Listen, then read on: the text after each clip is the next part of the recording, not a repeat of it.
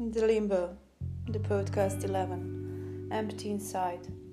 She broke up with him in Sweden. Her thinking is driving her nuts. Thinking of not be able to have a proper relationship. The thinking that everything is just a big scary meat market. She needs to get used to it. Mr. Right didn't come her way yet. This one in Sweden is not Mr. Right, anyway. She's empty, like an empty box of chocolates she was drilled herself to eat in order to feel better. The crash, the hookup, the flame, the date, the sex, the control, the power, more sex, the more power, the greater sex. The more you have it, the more you want it. Is less really more? No, it's not. Or yes, it is. She doesn't know the answer. She just knows that life is one, now and in the present.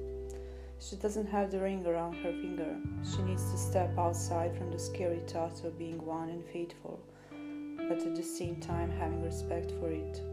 She cannot see her with him or with him, but better empty than sorry, and her thoughts are going into the beginning of the podcast. One, the message, the love. The love is the answer.